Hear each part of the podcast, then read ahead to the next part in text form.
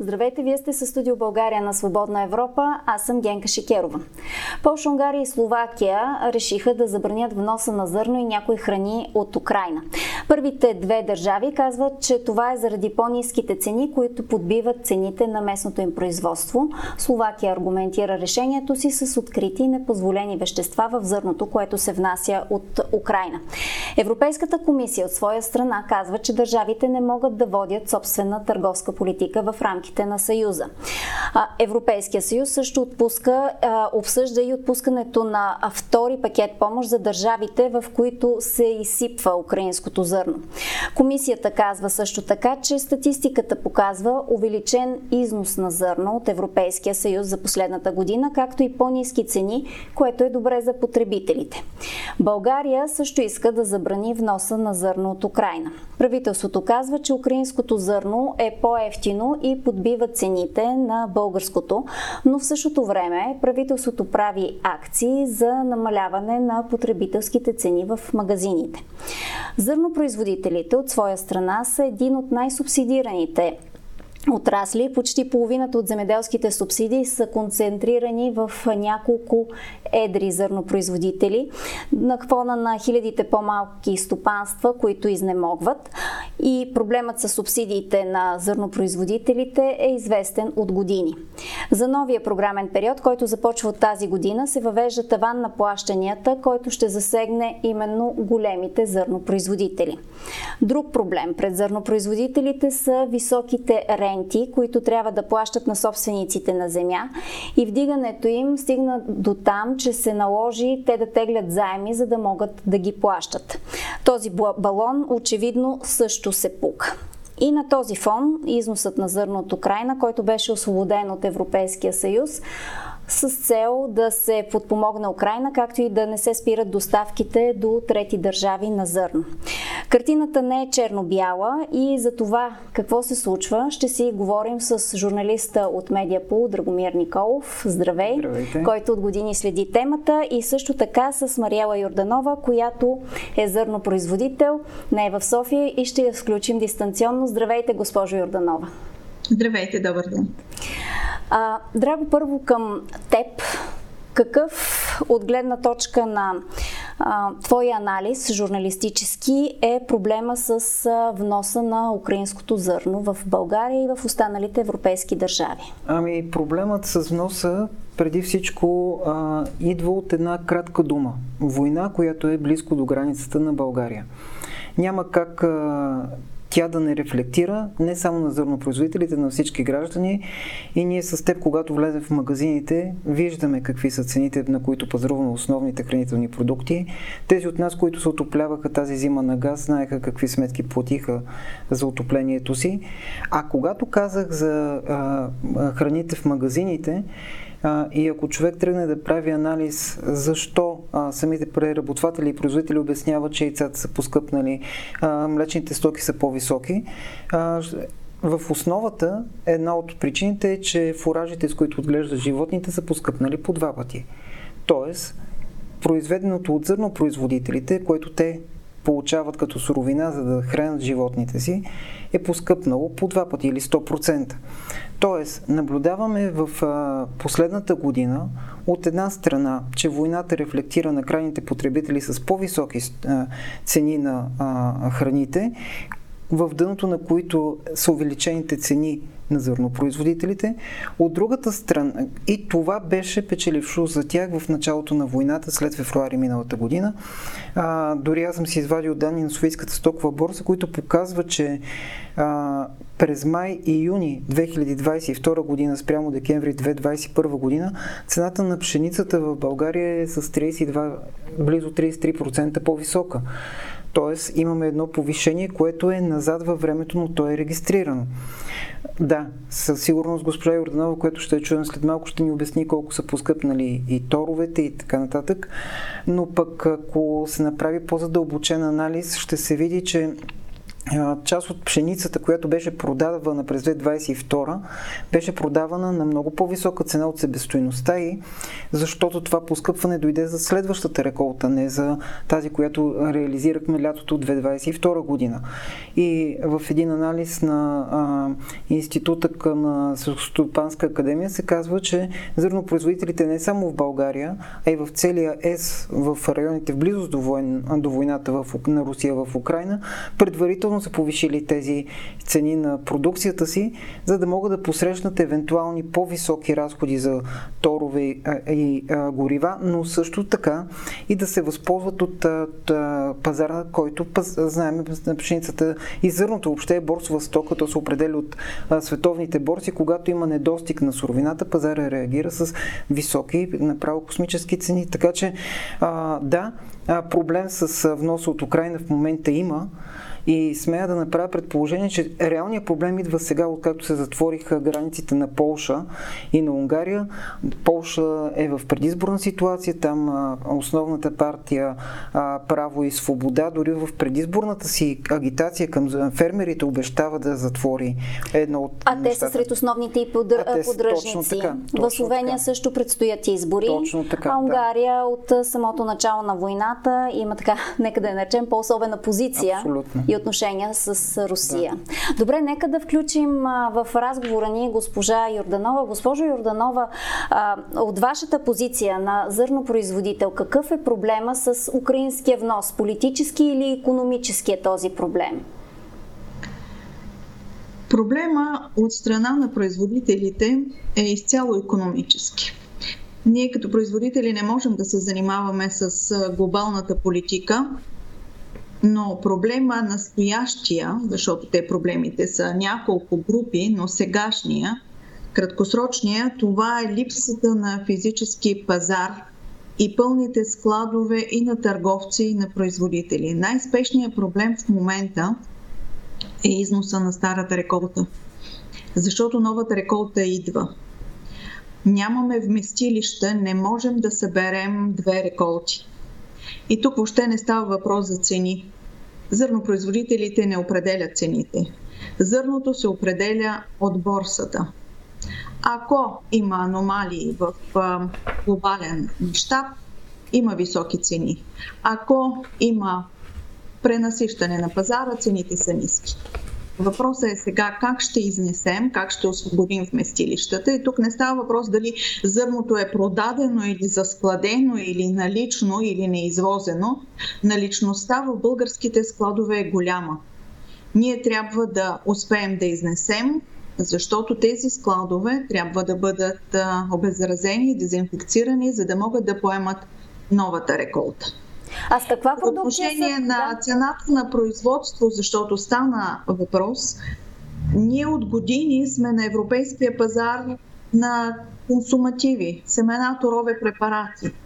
А пък на зърнения пазар сме в Черноморския басейн и винаги сме се влияли от цената на руското и украинското зърно. Но лошото изпълнение на транзитните транспортни коридори ни постави в много лошо състояние като производители от пограничните страни, защото транспортните коридори всъщност не се състояха. Транспортните коридори свършиха в нашите страни. И не съм убедена, че по този начин помогнахме на украинските си колеги да получат справедлива цена. Нормалното беше да помогнем да осигурим истински транзитни транспортни коридори, за да отиде зърното в трети страни, защото сега наличието на украинско зърно в Европа, България, Румъния, Полша не може да гарантира качеството на храната и на преработените храни на европейските потребители. Защото европейските зърнопроизводители от години произвеждат в тежки ограничения – от години са забранени цели групи препарати, неоникотиноиди, перитроиди, ацетохлори и всякакви други, които повече от 10 години специално в България не се ползват, а в същото време влизат а, такива храни и зърно произведени с забранени препарати. Не казваме, че са опасни.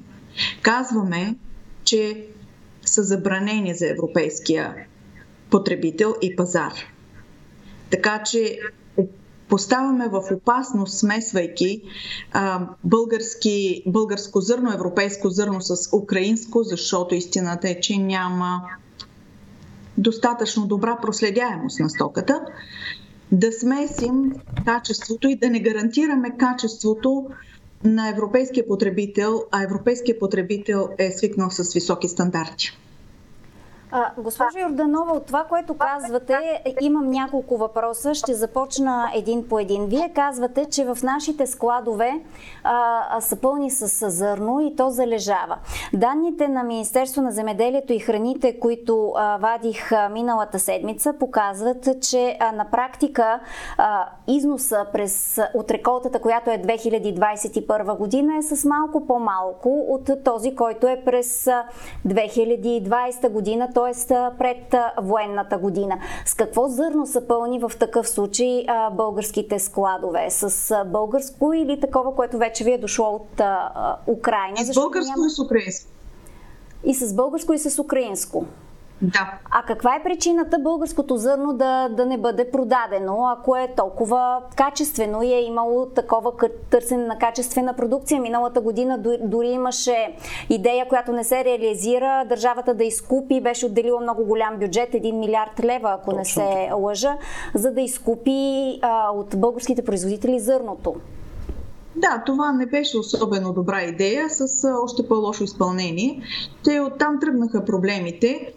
Но защо не е продадено българското зърно? Голяма част от българското зърно е продадено.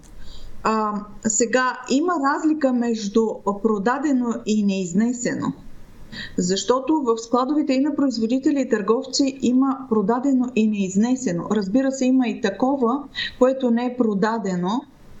А, трябва да се види капацитета на нашите пристанища и да стане и оттам да стане ясно че износа е с намалени темпове.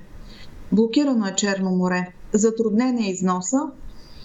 А друг е въпросът, че и цените в момента са може би на предвоенно време. Вие, вие, казвате, а, вие казвате блокирани са пристанищата. В момента Министерство на земеделието вади данни единствено от пристанище Варна. От пристанище Бургас нищо не излиза. През пристанище Варна да минават по-голяма част от а, товарите. Но поради каква причина не се изнася? Поради това, че голяма част от големите мултинационали търговци се оттеглиха физически от пазара опасна зона сме. Дори посока България, Турция, Босфора? Ами то като се почне, то цялото море е един пазар, един транспорт. Като се почне от а, Констанца, Бълчик, Варна, Бургас, капацитета навсякъде е намален. Така е, но ето голяма част Испания е един от най-големите потребители на украинско зърно, т.е. очевидно това зърно по някакъв начин стига до Испания, дори от това, което а, четох е, че се появяват критики, че место в Африка за гладуващите, а, зърното отива при прасетата в Испания, т.е. явно големи коли, количества украинско зърно намират път за там. От вчера има информация, че Испания затваря и спира да потребява храни непреработена, преработена растителна животинска продукция от Испания поради същата причина, заради употреба на непозволени в Европейския съюз. А откъде е тази информация? Защото няма такава информация поне до този момент нито по агенциите, нито в системата за ранно предупреждение. Да, от вчера, от вчера излезе. А къде е публико? Вероятно ми ще ви я препратя, вероятно ще се появи в, в медиите. Аз се надявам и нашата държава да вземе мерки, така както постъпиха и Словакия, и Полша, и Румъния, да се спре вноса на зърно. Не казвам транспорта и коридора на украинско зърно. То трябва да намери реализацията си на трети пазари но не да влиза в България. А, другото нещо, което казвате, и не само вие, много ваши колеги, това, което всъщност и най-много плаши потребителите, е качеството на храната и това, че един вид украинското зърно а, е така с въпросителни по отношение на, на качеството. Къде обаче тук е Агенцията по храните и контрола, който се извършва под, от държавата? Вече говорим за една година и повече, в който а, период държавата трябва да реагира и да намери начин да, а, да го проследява това нещо. Има агенция. Ето това е големия проблем, защото контрол на движението на партидите, на качеството на стоките няма. Защо? А, този въпрос трябва да кажат държавните институции, но тъй като влиза от Румъния, вероятно това се третира вече като внос от европейска държава и вътреобщностна доставка, която не подлежи на този контрол, както при внос от трети страни. Но истински контрол и проследяемост на храните, на суровините, които влизат от трети страни няма. Да, да, но доколкото разбирам, поставяте под съмнение контрола, който прави, правят румънските власти, така ли? Ами той контрола в, цел, в цяла Европа го няма а, надежден и качествен. Тук не трябва да плашим потребителите и хората и да казваме, че е вредно, опасно или някакво живото застрашаващо това количество зърно и храни. По-важното е да се каже, че не отговаря на стандартите на производство в Европейския съюз. Ама това го твърдим от позицията на, на някакъв анализ, който сте направили ли, или се предполага, че това, е това, е на основа, това е на основа на технологиите и препаратите и торовете, които ние използваме. От години а, се борим ние в зърнопроизводството за дерогация на някои препарати, тъй като вече не можем да се справяме с нападението на вредители Говорим за обеззаразяването на семена пролетници. Ето тази година заради три топли зими имаме а, каламитет на штурци, имаме каламитет в Доброджа на ливядна пеперуда.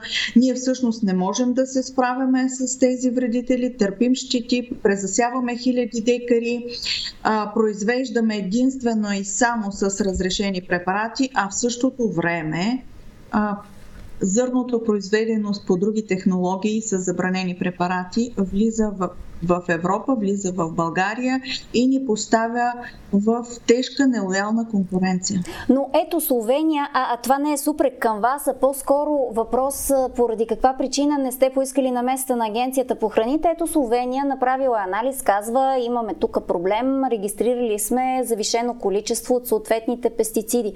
А, искали ли сте вие подобно нещо и съдействие от държавата, защото в крайна сметка това поставя под риск живота и здравето на хората, нали? казано по този начин? Още на първите протести, които в България се случват, имахме вътрешен анализ че има остатъчни количества от пестициди. Поискахме го и сега на протеста 28, 29 и 30 март и заедно и с протеста, който организирахме заедно с румънските си колеги на 7 април. Извинете, да, искаме го този анализ прекъсна връзката, чисто техническа е причината. Казахте, че сте поискали този анализ, но той не ви е бил предоставен. Да, и той не ви е бил предоставен, така ли, от Агенцията да, по храните? Не, не, няма. А какво ви казаха? То няма анализ. А, а, вие сте искали той да бъде направен, а те... Няма. Да, а те не реагират по никакъв начин. Да, това е повод да, да ги попитаме и тях какво работят. А, добре, а, казвате, че също така няма а, проследяемост. Обаче имаше система преди години, която действаше по отношение на складовете за зърно. А, а, беше регистрационен, ако не се лъжа режима, т.е. държавата отново има механизъм, който може да задейства и може, да. И, и да знае какво влиза и излиза от тези складове Може. и откъде идва. И, и добре, и, и вие питали ли сте какво прави държавата в тази посока и защо не е направено това нещо? Ние подлежим на регистрационен декларативен режим. А, ние се декларираме наличните количества и движението на зърното, това, така че това, това е ясно за държавата. Да, но не, не е направен подобен анализ. Вие казвате, не знаем какво има, какво влиза, какво излиза. Тоест, очевидно от страна на държавните органи това засичане не е направено. Вие си го правите. Не е направено. Да. Не е направено. В такъв случай упрека за това, че има проблем с украинското зърно, не е ли по-скоро към нашите институции, отколкото към това, че по, по чисто търговска линия тук влизат някакви количества? А, Упрека е и към нашата, нашата държава. Не сме подготвени за такова нещо. Упрека е и към цяла Европа. Решението на този проблем трябва да е общо европейски. Защото нито знаем колко време ще продължи войната, дали това е инцидентно, дали ще бъде ам, проблем, с който трябва да се адаптираме, да се научим и да го преодолеем. Решението трябва да е общо европейско. Европейската комисия, нейни представители казаха вчера, че а, има увеличен износ за миналата година на зърно от държавите от общността и че а, влиянието на, на, на украинския внос върху цените е по отношение на цените е надолу. Т.е. от гледна точка на потребителите това нещо е добре. Това казват от Европейската комисия. А, къде е разминаването в такъв случай? В различните условия изисквания на производство. Ние сме в различни пазарни условия. Ако ще се конкурираме с украинското зърно, тогава да го произвеждаме по тези правила. Ако ще влиза украинско зърно, то да отговаря на изискванията и технологиите, които а, прилагаме ние. Колко сериозен фактор в случая са проблемите, които вие имате вътре като бранш? Говоря за високите ренти, които трябва да, да се плащат и този надут балон от години с рентите и с цените на земята. От друга страна и субсидиите, които получавате. Доколко а, ние имаме реален пазар на, на зърно, като си имат предвид тези проблеми при вас? По отношение на рентите и субсидиите ще спомена няколко факта. Голям е процента на субсидиране в зърнопроизводството, защото е голям дела на зърнопроизводството 36 милиона декара. Субсидиите са не повече от 30 лева на декар от 2007 година. Рентите, които изплащаме средногодишно са около 3 милиарда лева. Така че субсидиите, които зърнопроизводителите получават, те отиват в милионите собственици на земеделска земя.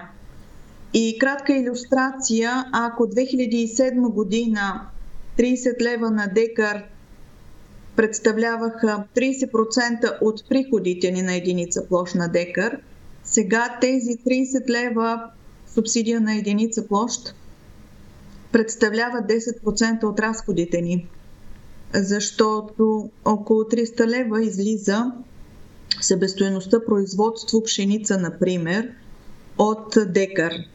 Така че доста се обесцени и олекна тежестта на субсидиите на единица площ.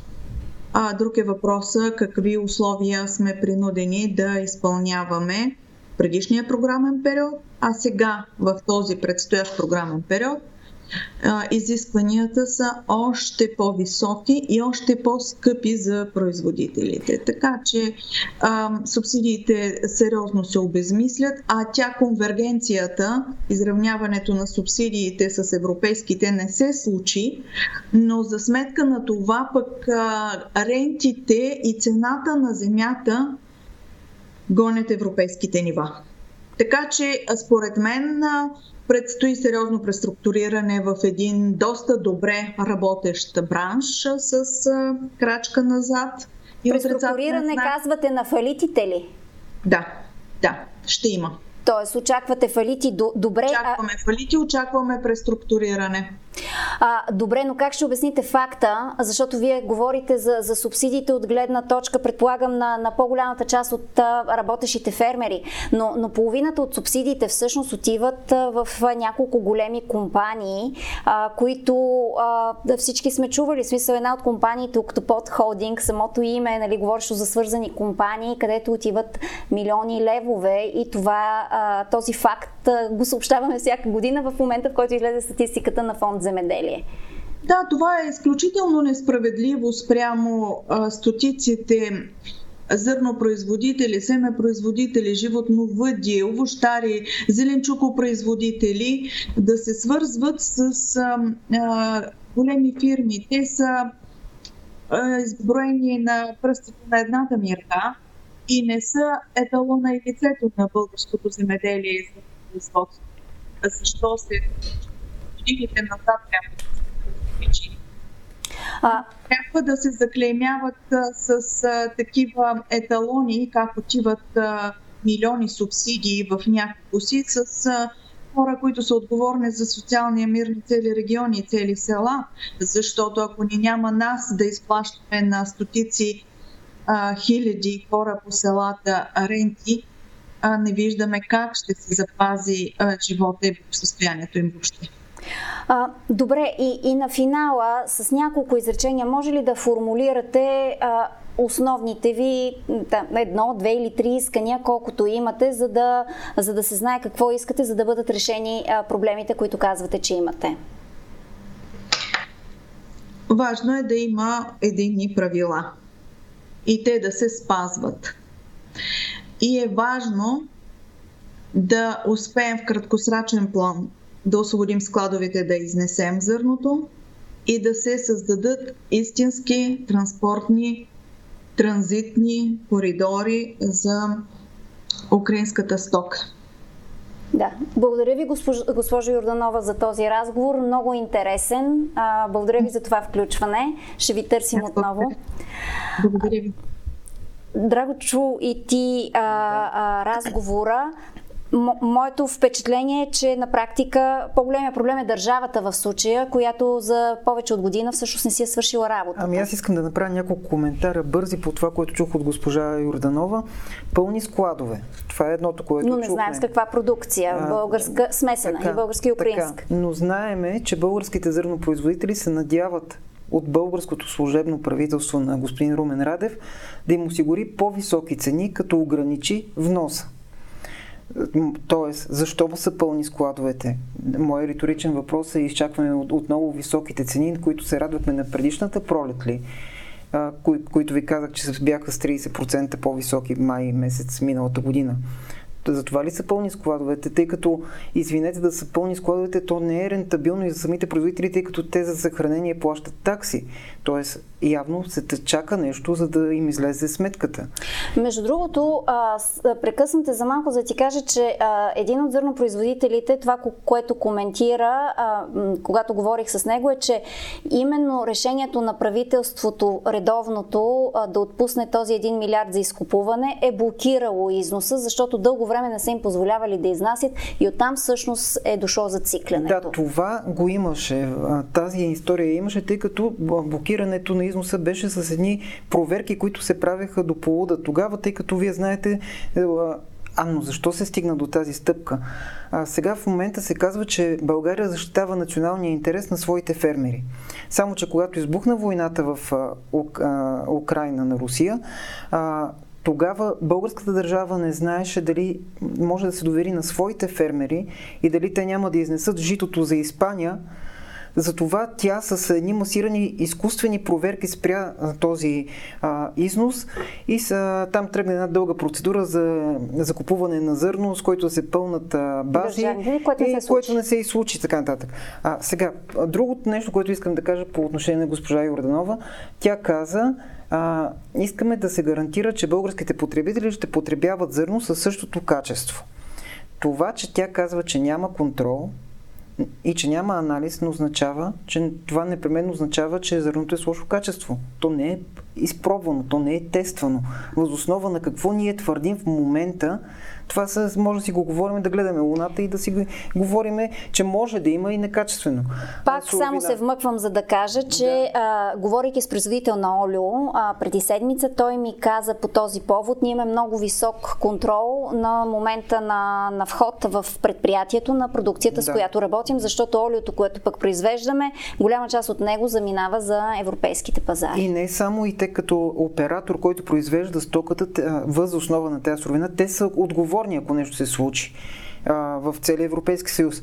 Тя спомена пестицидите неоникотиноиди, които са много опасни за пчелите. Забранени са почти в целия ЕС. Посочвайки, че се използват в Украина, публична тайна е, че в България въпросните пестициди България получава всяка година дерогация, за да ги ползва. Тази година тези а, пестициди се ползват в Северна България. Така че това, което се плашиме за Украина, ние си го с дерогация си го искаме в България и те ни разрешават. Аз се радвам, че с госпожа Юрданова говорите, тъй като тя е един от малкото производители и на семена, т.е. не само на зърно, като крайна а, така, продукция, от която да се прави хляб, а, фуражи и така нататък. И да, тя а, много пъти е разказвала, когато сме си говорили с нея в а, аналитични материали, че климата в България не позволява да не се използват тези опасни за пчелите пестициди, но това, което просто искам да кажа, че това, което толкова се плашим от а, Украина, ние сами си го искаме и Брюксел ни го разрешава. Тази година пак са разрешени за използване въпросните пестициди в България. А, и, а, твоята оценка, заключение на, на това, а, доколко какъв е този проблем е политически или економически, това с което започнах? А, значи, а, със сигурност а, а, мисля, че всичките държави около Украина ще станат заложник на предизборните кампании, основно в Полша. Тъй като Украина разчиташе на Полша да им осигури коридори а, за Африка и така нататък, подписваха се споразумения, но нищо това не се случи. Дори в Польша е още по-тревожна картина. Там вече се е сезирала и прокуратурата. Проверява се дали украинска пшеница не е опакована или не се представя като полска а същевременно тя пък е фуражна, въобще не е годна за... Твърди се, че е фуражна и въобще не е годна за хляб, така че там се получава вече едно криминализиране на целия процес.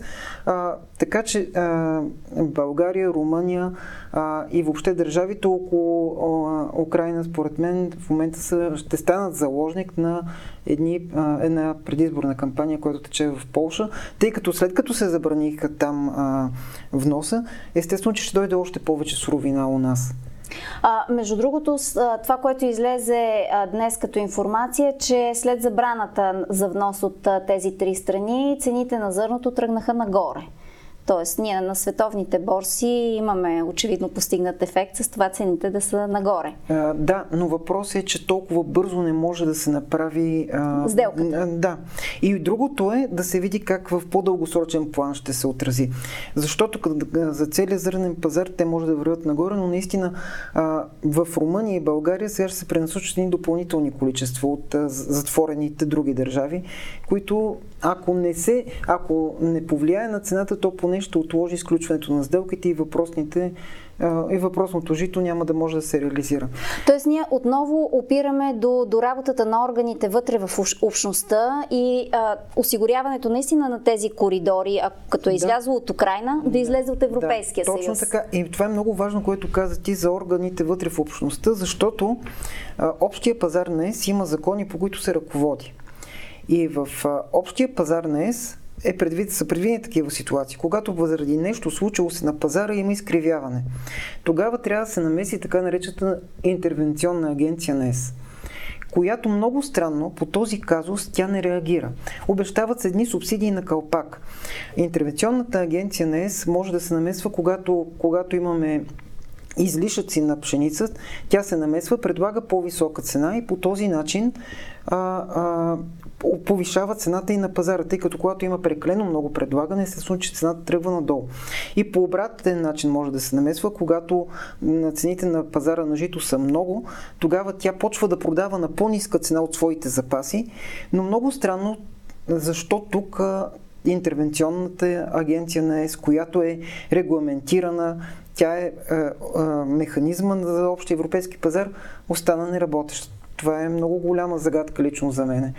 А защото тя не е само с а, пшеница, тя се намесва, а, значи дават се субсидии на, примерно, на производители на сирене и кашкавал, да седат, да седи сиренето им в а, складовете и те получават субсидии да не го предлагат на пазара, когато се налага да се коригират цените на този продукт, например.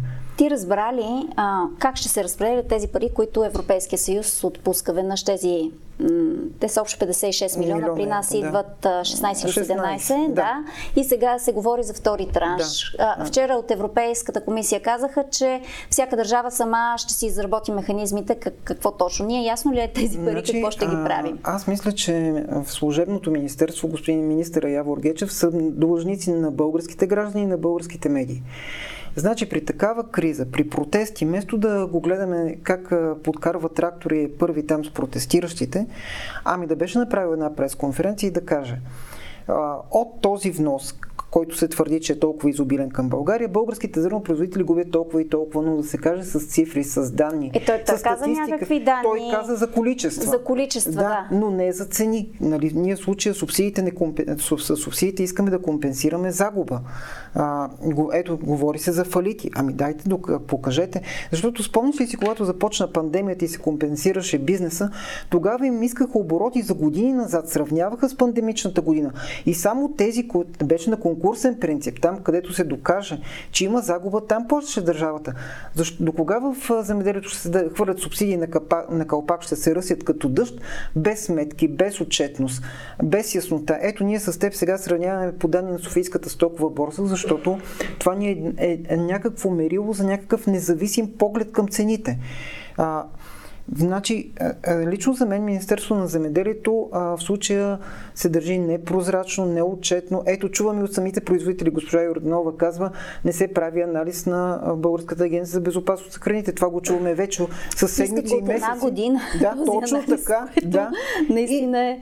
И, и, и властта не чува, властта не говори. Властта, все едно няма проблем за властта в България за това нещо. И, и, и, и последно да, да те питам за, за нашата си ситуация тук, защото нали, те са много факторите, които се преплитат в, в тази картина. Проблема наистина с рентите и с цените на България и, и това доколко е реален нашия а, пазар на такъв тип продукция? Е, винаги трябва много да се внимава и когато се говори за ренти, защото има а, неправителствени организации в сектора на земеделието, че които имат така наречените говорители, които в определени периоди излизат и говорят пред обществото колко са високи рентите и така нататък. А, все пак рентата, какво е рентата? Е едно годишно плащане. Прави се веднъж годината. Не се прави всеки месец, както е найема на апартамента. И, това, и се плаща по 60 лева, по 160 лева Има и 100, да, но, да, но това са за най-плодородната земя в България. И, а... и, и се стигна до там, че част от зърнопроизводителите теглиха заеми за да плащат рентите. Да, То би трябвало да, да, да, цената да се взима все пак. То, това е така. А, аз единствено казвам доколко тези послания са а, истинска представа, тъй като, разбирате ли, ние имаше една система за агропазарна информация, която издаваше Министерство на земеделието, а, бившата заместник министър в кабинето Решарски Светло Бачва Кацарова отговаряше за нея и там се издаваше на годишна база. По райони можеше да се види на САПИ данните за ренти, за продажни цени на земята. Тази статистика отново беше зачеркната от Министерство на земеделието и този ориентир, който да сверява часовника също изчезна. Добре, а, предстои да видим а, какво ще се случи. Европейската комисия да излезе с решение. Чакаме и Министерство на земеделието да каже. Мога ли да предположа да, нещо да, накрая? Да. А, Министерство на земеделието без проблем ще се изтупа в гърдите и ще каже забраняваме и ние вноса на украинска пшеница. Знаете ли защо? Обикновено в такава ситуация следват санкции от Брюксел, наказателна процедура и така нататък, тъй като ние сме нарушили основния принцип не за свободно движение на стоки, услуги и капитали. Процедурата обаче е толкова тромава, че докато се стигне до а, по-сериозни стъпки по нея, а, а, ситуацията ще се промени и няма въобще. И ние сами ще си го махнем. Това нещо се случи, когато а, последното правителство на ГЕРБ Десислава Танева введе в търговските вериги задължение български производители, български продукти, задължително квота да се предлагат в търговските вериги. Започна наказателна процедура от Брюксел. А, госпожа Танева казваше, ние ще си защитавам бълг... националния интерес, българските производители. А, мина там една едната година, а, тя тихомълком го отмени. А, веднага след като бъде преустановено нарушението, пада и процедурата, така че ние в близката, поне една година напред, може да си тупаме в гърдите и да казваме забраняваме. Да, и реално да, не, да се да отървем и глоби от Брюксел а той да влиза междувременно от други места, този въпрос е на украински внос. Точно така, да. Добре, добре много ти благодаря за, yes. за това участие. А, гледайте новините и ги четете на сайта на Свободна Европа. Приятен ден!